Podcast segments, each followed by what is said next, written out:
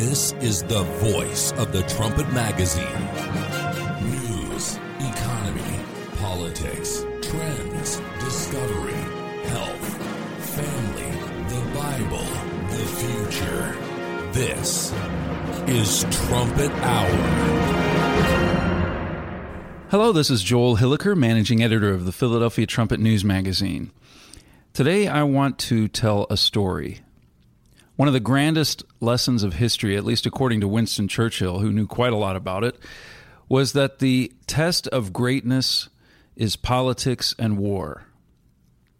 Politics and war. He said that the epic trials and challenges of these two arenas test and expose and inspire greatness like no others. World War II was the deadliest war in history, and it tested the greatness of millions of men. I want to tell you the story of one of them.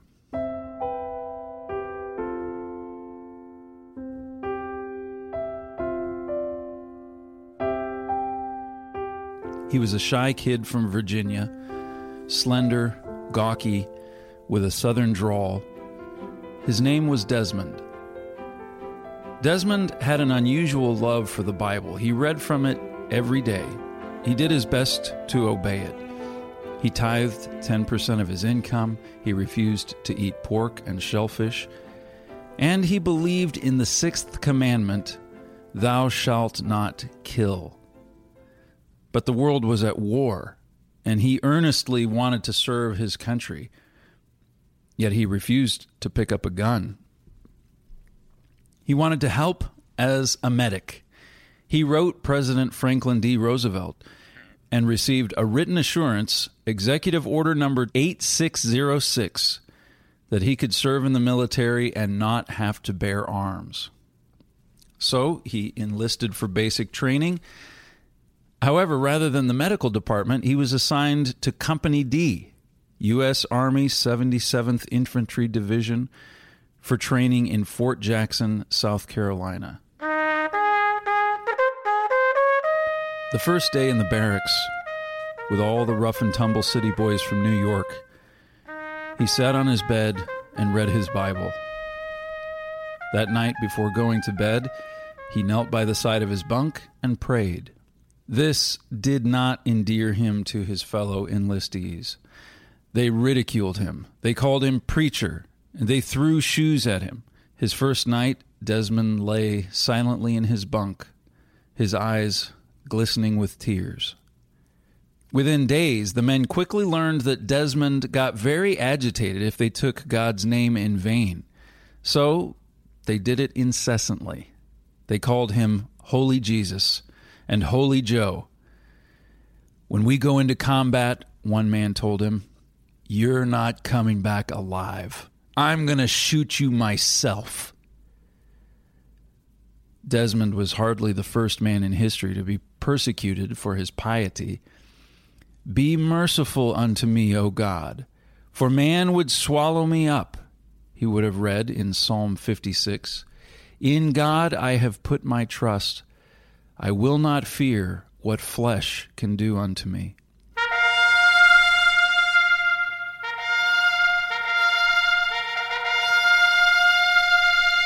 It quickly became clear that there had been a mix up.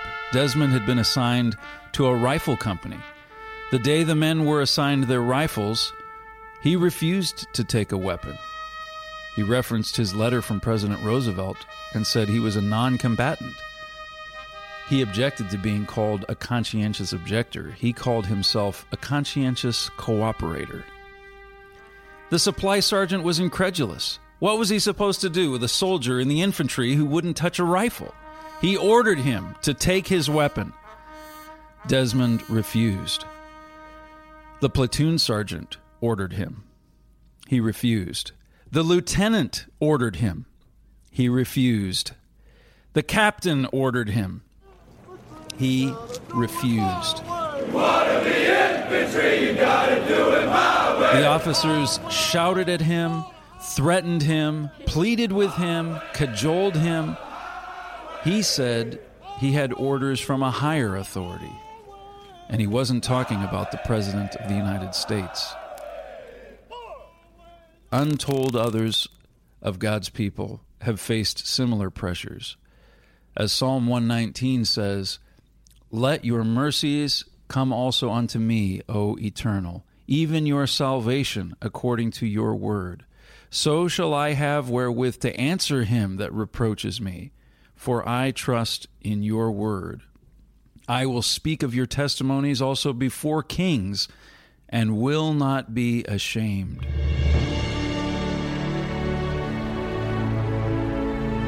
After World War I, Congress wrote into military draft law a special program enabling conscientious objectors to be assigned to the medical department. Desmond cited this provision and finally, after some advocacy by the military chaplain, was placed among the medic, where he belonged. He threw himself into learning his job. While others are taking life, he said, I will be saving life.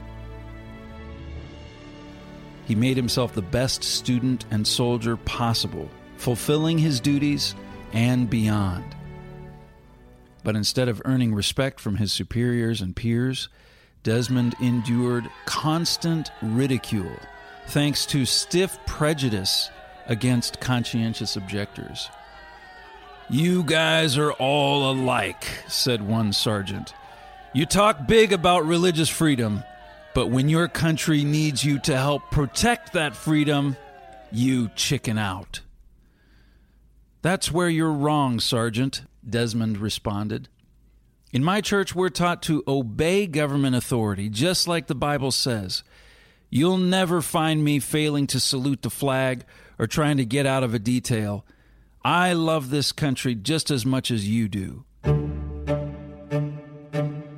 Desmond didn't just believe in the sixth commandment, he also believed in the fourth. He was a Sabbatarian. This made him even more unpopular. The military recognized Sunday as the weekly day of rest and of worship. Practically all activities at Fort Jackson stopped Saturday afternoon and resumed Monday morning. On the rare occasions that maneuvers carried through, Sunday services were held in the field. Desmond, though, refused to work from sundown Friday to sundown Saturday. This meant he needed to be officially excused from every operation during that time, every week, week after week. His first Sabbath there, the men in his platoon were ordered to scrub the barracks floors. Desmond's superiors ordered him to sit and watch for his refusal to help, he endured terrible abuse. Because there were no Sabbath services on post, he required a pass every week to travel to town for services. Securing these weekly passes seriously agitated his superiors. Desmond tried to compensate by pulling special duty all day, every Sunday, but this did nothing to assuage the resentment. His seniors and peers were nettled and galled by his habits of Bible reading and prayer, his idleness on the rifle range, and the special privileges he received. You think you're so holy, said one man. Well, when we get in combat, I'm going to shoot you down like a dog. Yet Desmond continued training relentlessly to care for these very men who hated him he claimed the promise in 1 Peter 3 And who is he that will harm you if you be followers of that which is good? But and if you suffer for righteousness' sake, happy are you. Anyone who obeys God amid Satan's world will suffer for it. We shouldn't fear or even be troubled by that, but should stand our ground and be ready to give an answer with meekness and fear, as that passage in 1 Peter goes on to say. We should expect persecution and take it patiently. Desmond was transferred to a different medical battalion and ended up with the 307th Infantry Regiment. When he arrived, his reputation preceded him, and the ridicule started immediately. However, on a grueling 25 mile march with Company B, 1st Battalion, Desmond proved himself by helping soldier after soldier tend to heat exhaustion and painful blisters on their feet. That night, back at the barracks, as the men lay back exhausted, he knelt by their bunks and treated the feet of the very men who had ridiculed him that morning. This was the point circumstances began to turn around for Desmond. He was fully accepted as a member of Company B. He gained one friend who would work Saturdays for him and for whom he would work Sundays. The whole company began to pull together as a team. Company B was shipped to various locations for training in deserts and in mountains. By that time, Desmond was married. Wherever his company was training, his wife would move as close as possible. Every week, Desmond asked for leave and somehow found a way to the nearest church where he and his wife could attend Sabbath services together. Desmond's superiors were agitated, but he always stuck to his principles, and somehow it always worked out for him to obey.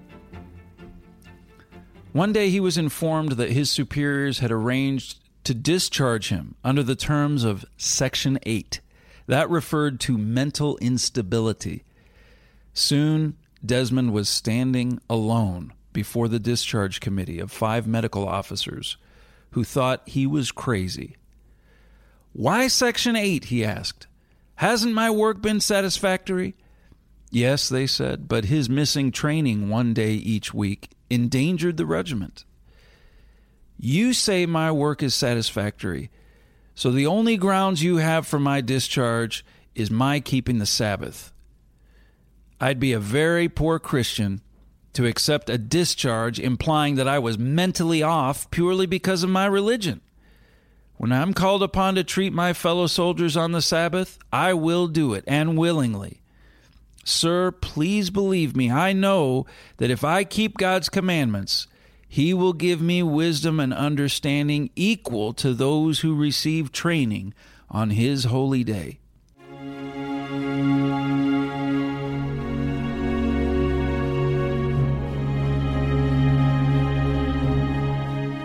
Unflinchingly refusing to compromise, unintimidated before leaders who held his fate in their hands, this has often been required of God's people. You can read about how men like Daniel, Shadrach, Meshach, and Abednego, Nehemiah, Jeremiah, Paul, and so many others had to do so, even Jesus Christ himself. Impressed by Desmond's resolve, officials decided to end their efforts to discharge him. But they got rid of him another way. They transferred him back to the infantry. Desmond's new lieutenant refused to accommodate a soldier who wouldn't hold a gun. He placed him on permanent duty in the kitchen, scrubbing pots and pans. Finally, Desmond's father, who was a veteran, intervened on his behalf and convinced his superiors to transfer him back to Company B as a medic. The company concluded its training and received orders to go to battle in the Pacific.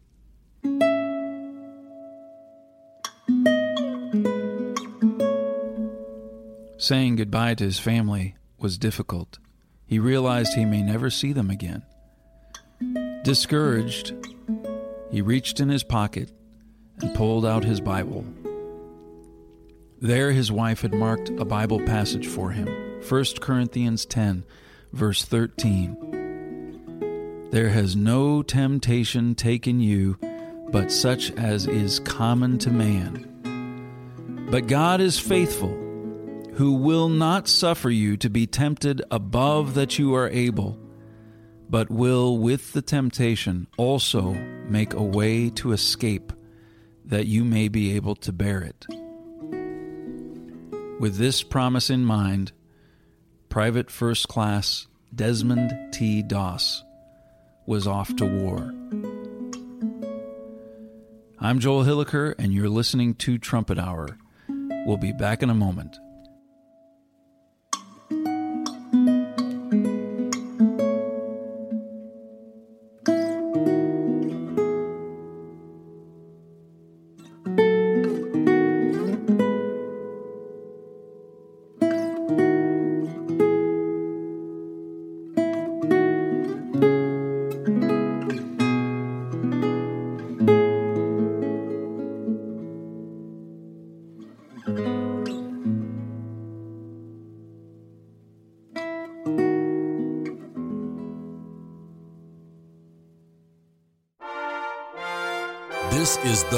Voice of the Trumpet News Magazine. You're listening to Trumpet Hour. This is the story of a young soldier during World War II who kept the Sabbath. He wouldn't do marches or drills on Saturday, and who didn't believe in killing. He wouldn't even pick up a gun. He wanted to serve his country, and he did so by serving as a medic. While others are taking life, he said, I will be saving life.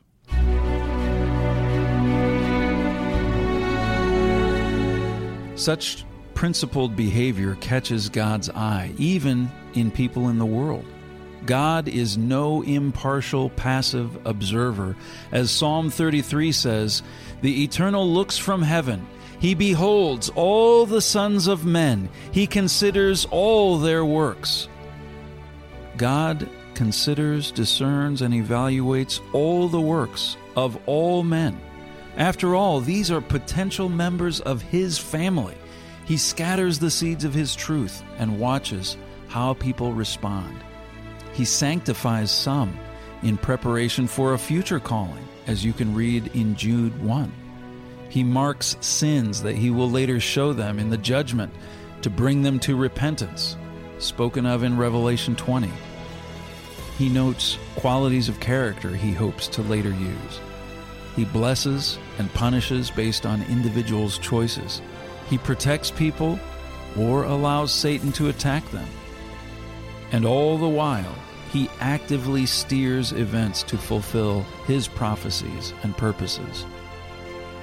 In war, he is especially engaged. Psalm 33 continues There is no king saved by the multitude of a host.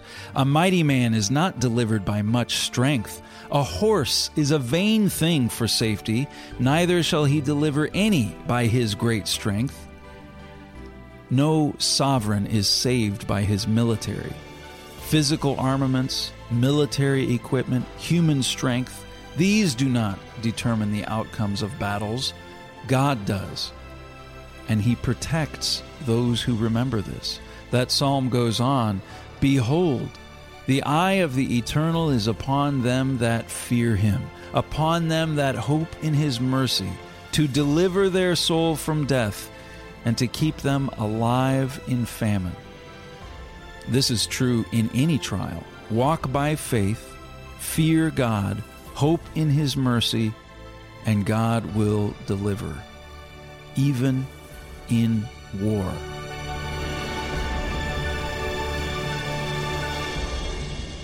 Desmond's platoon was first deployed to Guam to retake that island from the Japanese. Desmond was in particular danger. Japanese soldiers had been instructed to seek out and kill medics in order to damage morale. So the military began arming all its medics. The battalion executive officer ordered Desmond to carry a weapon. When Desmond refused, the officer recommended he be returned to the States. But at the last moment, the commanding officer of B Company interceded and Desmond stayed. The Japanese had booby trapped the island with mines, and several men were wounded by them. Soon fighting erupted, and the calls for medics began multiplying. Under the pressure of real life combat, Desmond didn't crack. In fact, he leaped into action, going into harm's way repeatedly to get to the wounded and to care for them. Under heavy enemy fire, other medics would fall back, leaving wounded men behind. But Desmond refused to abandon a wounded soldier, even at risk to his own life. He was driven to try to save as many lives as possible. In his view, every life counted.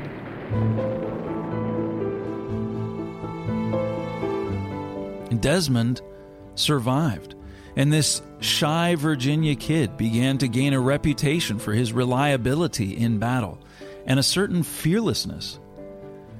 Desmond made it a point to patrol with the 2nd Platoon, an extremely dangerous assignment. Have you lost your mind? One sergeant said. It's not your job to get killed. Your job is to stay alive so that you can help these men when they get hit. If Captain Vernon or anybody else tries to send you on patrol, you tell him it's not your duty. It may not be my duty, but it's what I believe in, Desmond responded. I know these men, they're my buddies. They have families, some have wives and children. If they're hurt, I want to be there to take care of them. Author Booton Herndon wrote about this in his book Redemption at Hacksaw Ridge. Even when they encountered no opposition, the patrols were more efficient with Desmond along he wrote. He gave the men confidence. Even the bravest soldier has a horror of being wounded and left behind, helpless, at the mercy of the enemy. For the enemy had no mercy. But with him along, that fear was alleviated, for they knew their medic wouldn't leave them.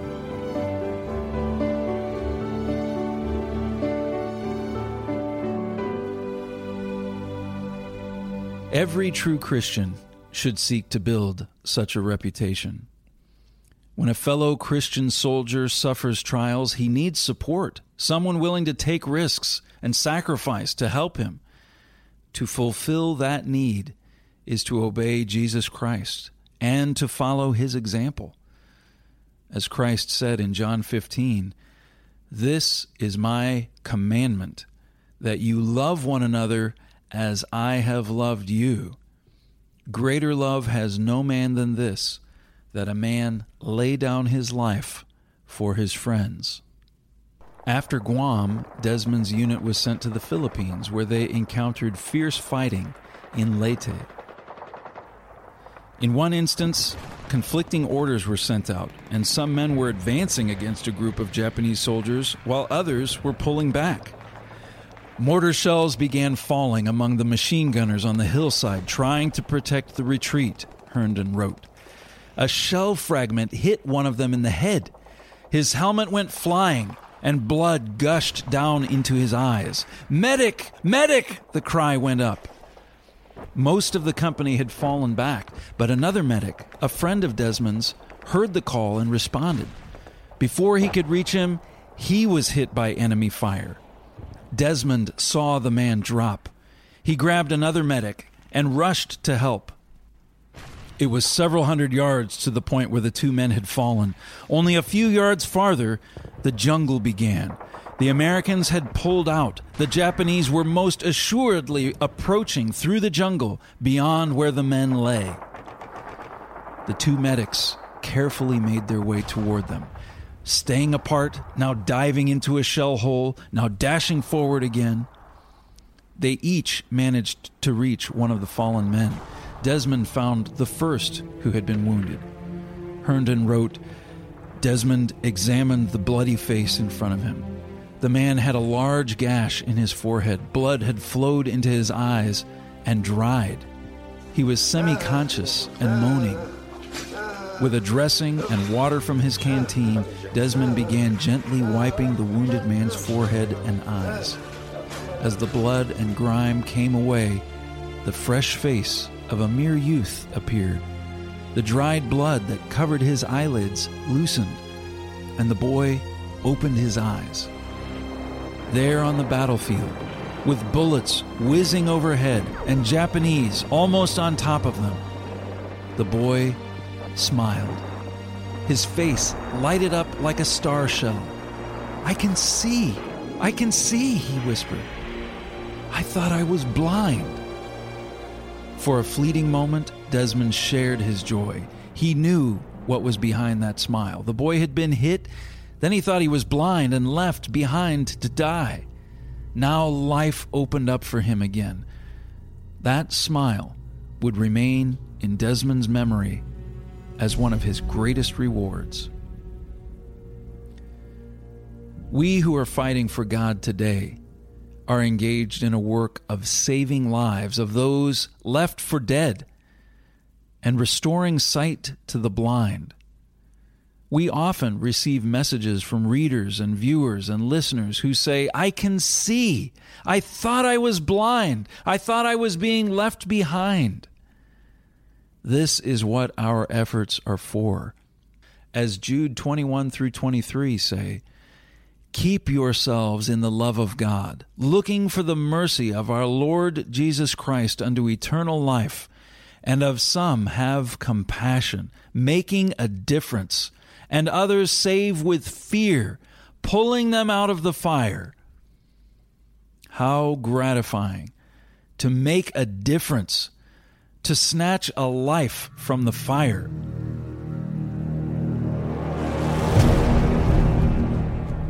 Several times, Desmond could have easily been killed. In one case, his troop was advancing across a rice paddy, which was especially dangerous because it offered no cover from enemy fire.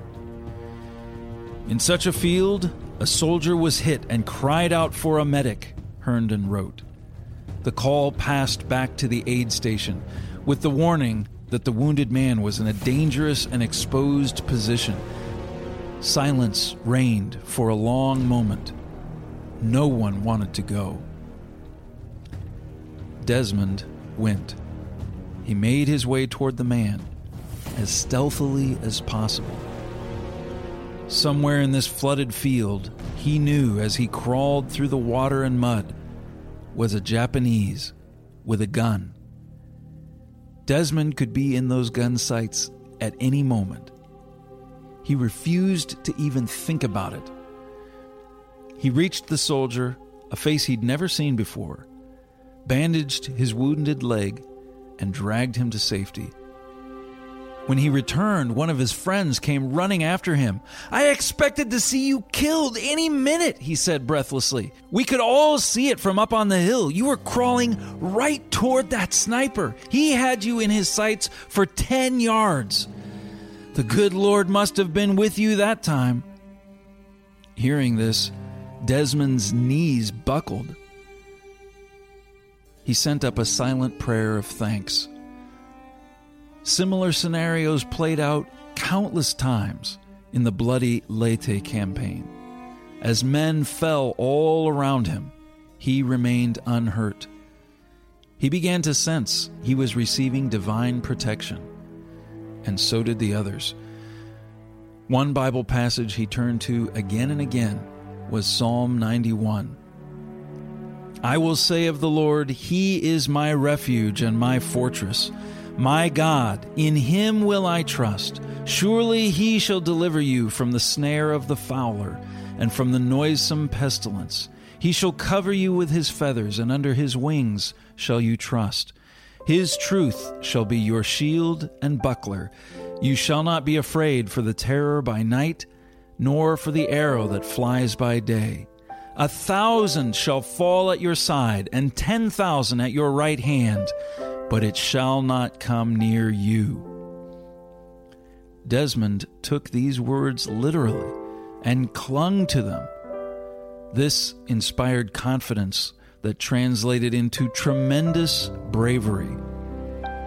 After the Leyte campaign ended, Desmond Doss was recommended for the Bronze Star for heroic or meritorious achievement or service.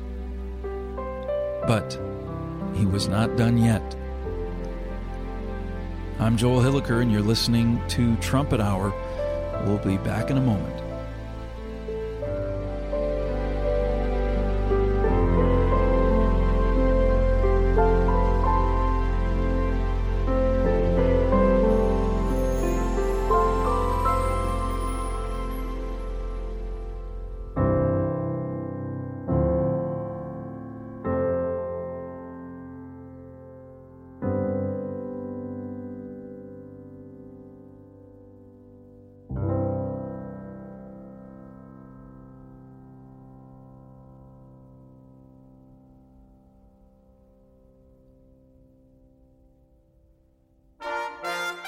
This is Trumpet Hour with Joel Hilliker. It was the spring of 1945, and the Americans were advancing toward the Japanese homeland. The closer they approached, the more fierce and barbaric was the desperate enemy's resistance. About 350 miles south of mainland Japan is Okinawa, the largest in a chain of islands that marked the southernmost rim of the Japanese Empire. For the Allies, it was the final stepping stone to Japan itself. The Marine Corps website says the strategic importance of this island cannot be overemphasized. In a time when an invasion of mainland Japan was necessary to end the war, Okinawa was an essential preparation ground and jumping off point for the impending invasion. A mighty assemblage of American forces converged there. More than 180,000 troops from four Army divisions and three Marine divisions. They would need every man. More than 100,000 Japanese troops were waiting for them. Tokyo needed time to brace for an American invasion of the home islands, so their strategy at Okinawa was to grind the Americans to a slow, bloody crawl. The Japanese military had extended the island's naturally occurring coral caves into a vast network of well defended tunnels. This meant the Allies would have to wrench every hill and ridge from well armed, well protected men fighting furiously for every foot. The actions of Japan's warriors, who were steeped in a twisted religion of emperor worship, were unimaginably inhumane, merciless, and cruel. One Marine, Eugene B. Sledge of the 1st Marine Division, said Okinawa was the most ghastly corner of hell I had ever witnessed. Every crater was half full of water, and many of them held a Marine corpse. The bodies lay pathetically, just as they had been killed, half submerged in muck and water, rusting weapons still in hand. Swarms of big flies hovered about them. Wherever he looked, Sledge saw maggots and decay. Men struggled and fought and bled in an environment so degrading I believed we had been flung into hell's own cesspool. God's people fight on a grave spiritual battlefield. Demonic malevolence is spreading like a shroud over the nations, bringing injustice, perversity, violence, and evil. And these are only the beginning of sorrows. They presage great tribulation. We must do our utmost to fulfill our duty to help one another, to remain united, and to serve this world by warning of the impending dangers, no matter the abuse, persecution, and reproach it brings. We are trying to save lives. We must care enough to put this world's lives above our own. And we must have faith that God will empower us and protect us.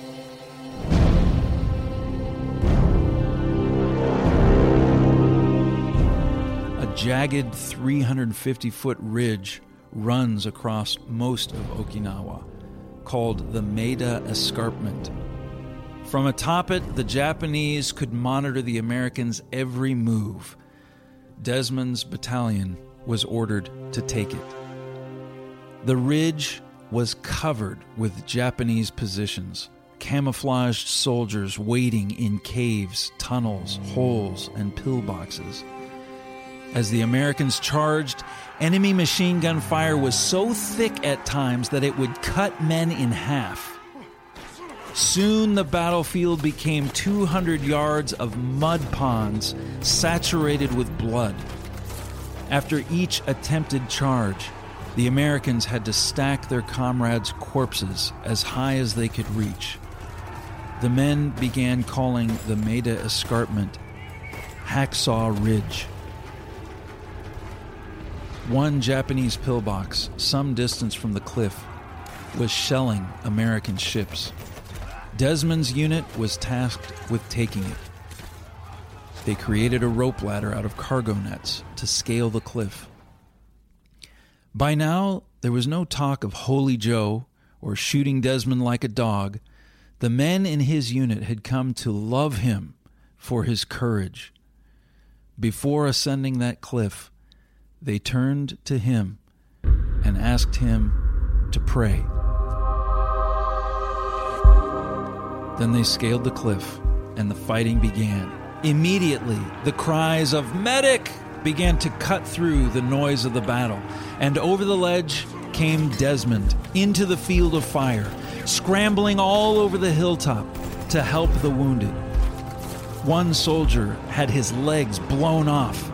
Another medic left him to die, but Doss said, As long as there is life, there is hope. He treated the man's wounds and carried him to safety. That man survived and went on to live a long life. Desmond went back into the action again, and again, and again. Again and again, the bullets missed him, but he saved another man. He kept pushing himself to the point of physical and mental exhaustion. After one engagement, he returned to the bottom of the cliff with a badly injured leg. Herndon wrote, Desmond knew he should evacuate himself and his bad leg back to the battalion aid station. He could do his wounded buddies no good up here if his leg would not permit him to get to them. Yet, he did not go. He was the only medic left, not just of Company B, but of the entire force at the escarpment. A medic with only one leg was better than no medic at all.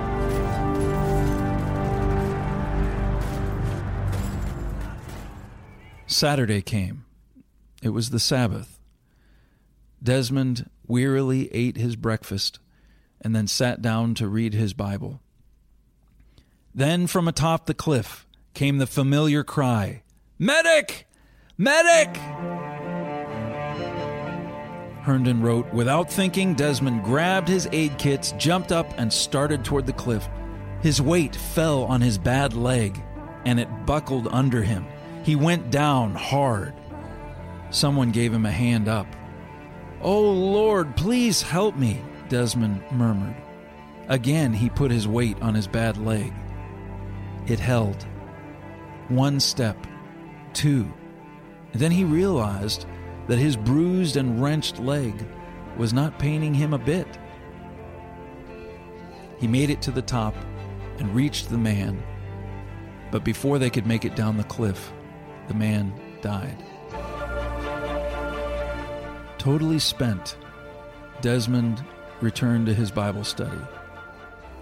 Again, he was interrupted, this time by his captain. Doss, Captain Vernon said. We have orders to move across the hill and take that pillbox no matter what the cost. I know it's your Sabbath, and I know you don't have to go on this mission.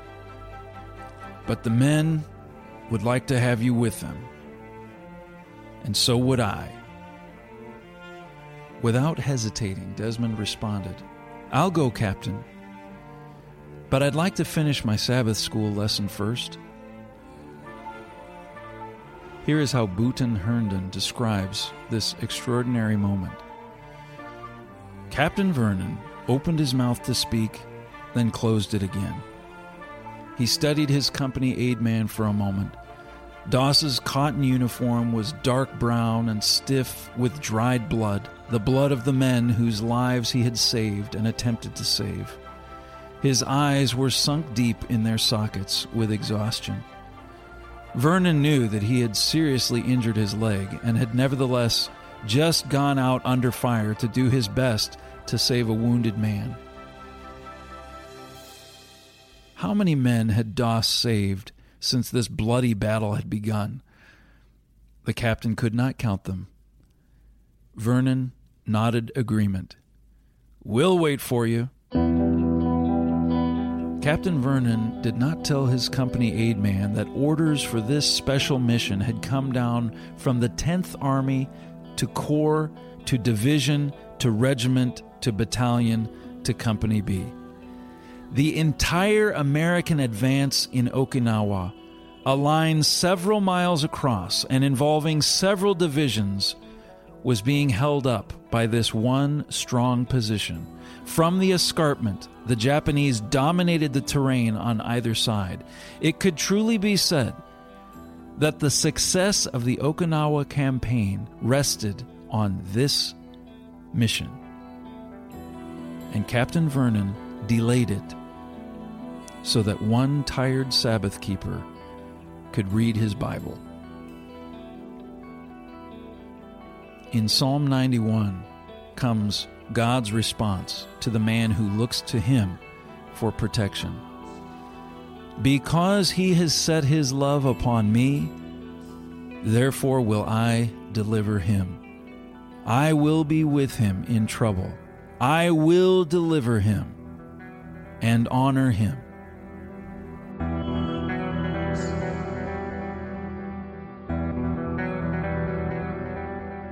Desmond finished his study, got to his feet, and the company moved out. It commenced its assault on that pillbox. A few of the men managed to slink right up next to it and to toss in gasoline cans and white phosphorus grenades. Suddenly, a powerful rumble shook the entire mountain. Inside the tunnels, the grenades had ignited a dump of ammunition. Within moments, smoke began billowing from a hundred holes and crevices all over the escarpment. Then, out of those smoldering holes, emerged thousands of nightmarish phantoms, panicking, angry Japanese soldiers, running, screaming, firing rifles, and throwing grenades. The Americans had stirred up the mother of all hornets' nests. The soldiers tried to repel the Japanese, but their sheer numbers were overwhelming. They panicked and began to fall back. Facing heavy mortar artillery and machine gun fire, the majority of the battalion retreated back from the Maeda escarpment, leaving dozens of casualties behind to face death or capture at the hands of the Japanese, Herndon wrote. But there was one man who did not retreat. I had these men up there and I shouldn't leave them, said Desmond. They were my buddies. Some of these men had families and they trust me. I didn't feel like I should value my life above my buddies, so I decided to stay with them and take care of as many of them as I could. So that is what he did.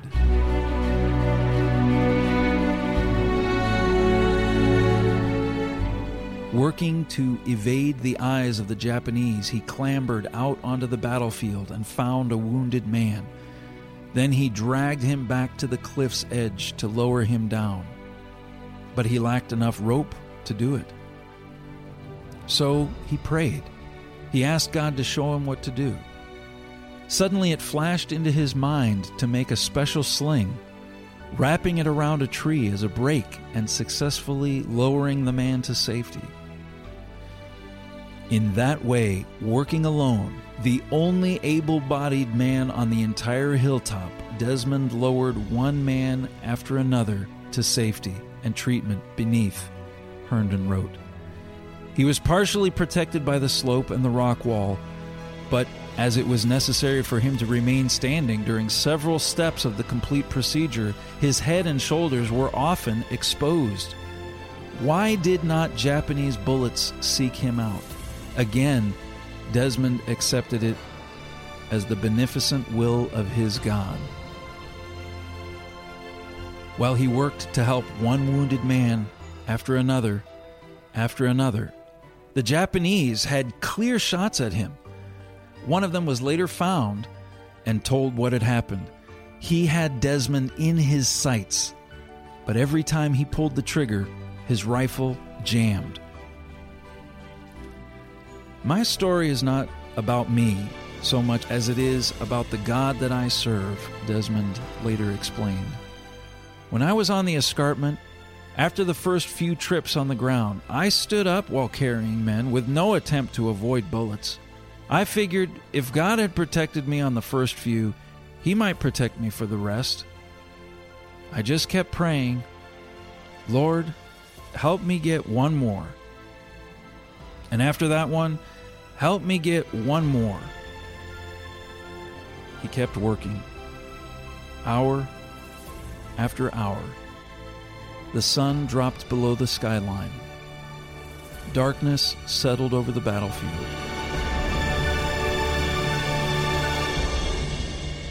In my mind, I felt I'd be killed up on top, but I was at peace with that if that was God's will for me. Lord, help me get one more. He worked on into the night. He lowered a man down, then returned for another who had been left to die. Then another. Lord, help me get one more. He labored until there were no more wounded men to save. He was the last man down.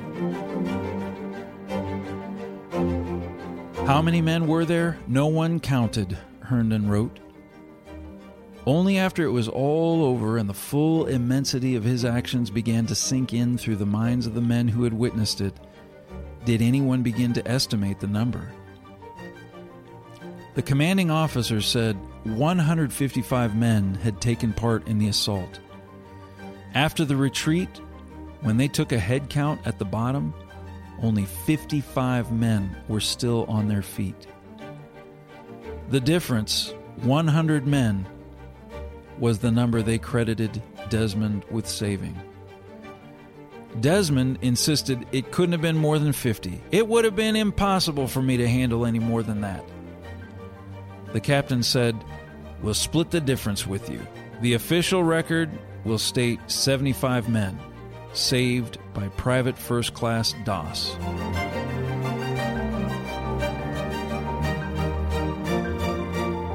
Desmond had toiled on that ridge rescuing men for 12 straight hours, averaging one life saved every 10 minutes. And amazingly, it turned out that that day, the 307th Infantry Regiment of the 77th Infantry Division overtook Hacksaw Ridge for good. The lives Desmond Doss saved that day were only a fraction of those he saved throughout the war. Those men would have died on that battlefield. Instead, they lived. They went on to have children grandchildren, and great grandchildren. Perhaps thousands of Americans are alive today because of Private First Class Desmond T. Doss. How hard will you work to contribute to this effort to save lives? People in this world are crying out, Medic, I need help. How much will you sacrifice? How much will you put yourself in harm's way, brave the attacks of the enemy, and rely on God to give you strength when all yours is gone? In 1 Corinthians 9, the Apostle Paul said, He made himself servant unto all that I might gain the more. I am made all things to all men, that I might by all means save some. We can all do more to save some. We can all rely more on God for help to get one more. Soon this world will be engulfed in the great tribulation. Men's hearts will fail them for fear as they suffer the holocaust of war and cry out from captivity. Will they turn to God? The answer in the lives of a great many depends on our work right now. God prophesies that a great multitude which no man could number will repent in the tribulation to receive God's protection. You can read that in Revelation 7. The magnitude of that multitude depends on our efforts today. God's work must provide the instruction that will direct them to repent when that time comes. As Herbert W. Armstrong said, we of this ministry well know that our real reward in the harvest of precious lives will mostly come after our labors are finished. A marvelous reward awaits them. They will live on as the first generation into the millennium. And their number depends on us. Consider the vast difference between a person who perishes in the tribulation and one who lives through it. Those in that innumerable multitude will become God beings during the millennium. They will be God family members, ready to help us during the second resurrection. And not only them, but also their children and grandchildren for a thousand years, over 30 generations of descendants. How many people might that be? By conservative calculations of population growth, each head of household at the beginning of the millennium may well produce at least 25,000 heads of household by its end. That means 25,000 families with four to five people. Add up all the descendants of just one person in that innumerable multitude, people who will live during the millennium and after a normal lifespan be transformed into spirit beings by the time of the second resurrection. God's family may have over a million God beings who descended from just one single life saved.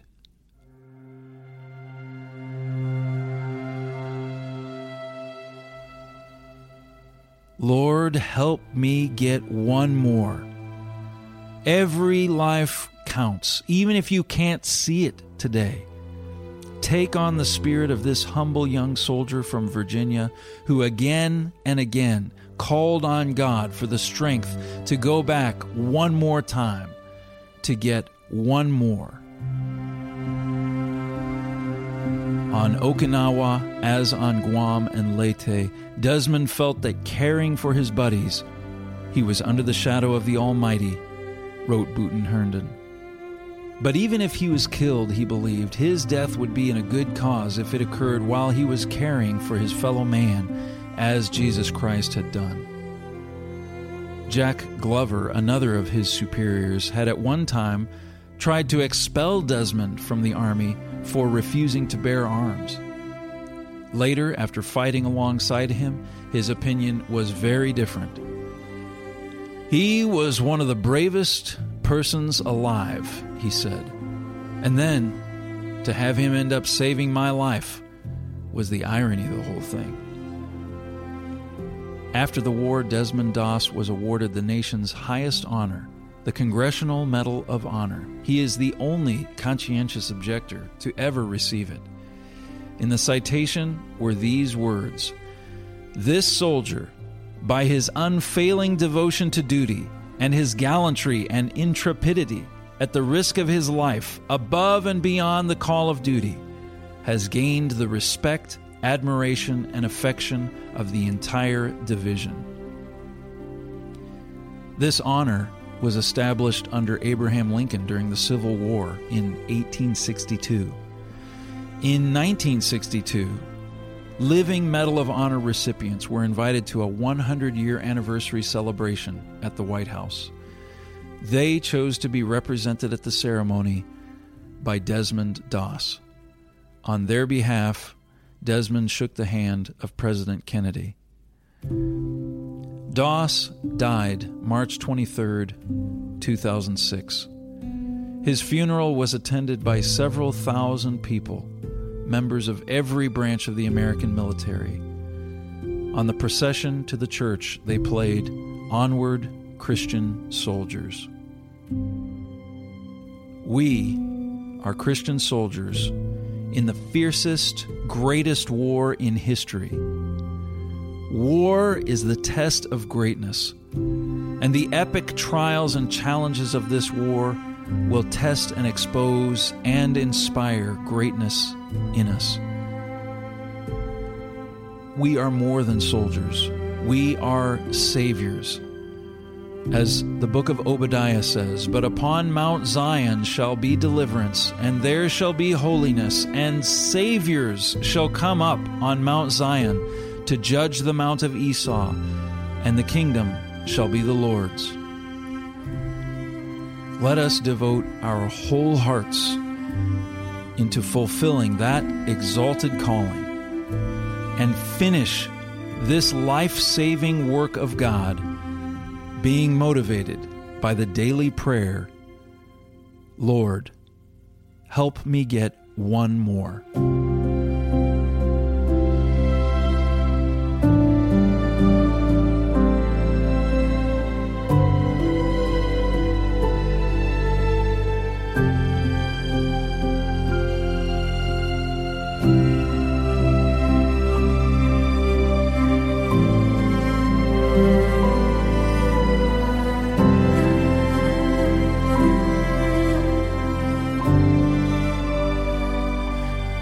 I'm Joel Hilliker, and that will do it for today's Trumpet Hour. If you liked today's program, I'd encourage you to become a subscriber to our Christian living magazine, Royal Vision. We produce this magazine six times a year. It has many articles with helpful instruction and answering important questions on living a godly life. We'd be happy to send you a free subscription. You can email me directly at Joel H, J O E L H, at thetrumpet.com. Just ask me for a Royal Vision subscription. And you can send me any thoughts on today's program to that email address, joelh at thetrumpet.com. Thanks to our technical staff, Dwight Falk and Gino Chi. And I'll leave you with this thought from Jesus Christ Blessed are the peacemakers, for they shall be called the children of God. Thank you for joining us on Trumpet Hour. Until next time, keep watching your world.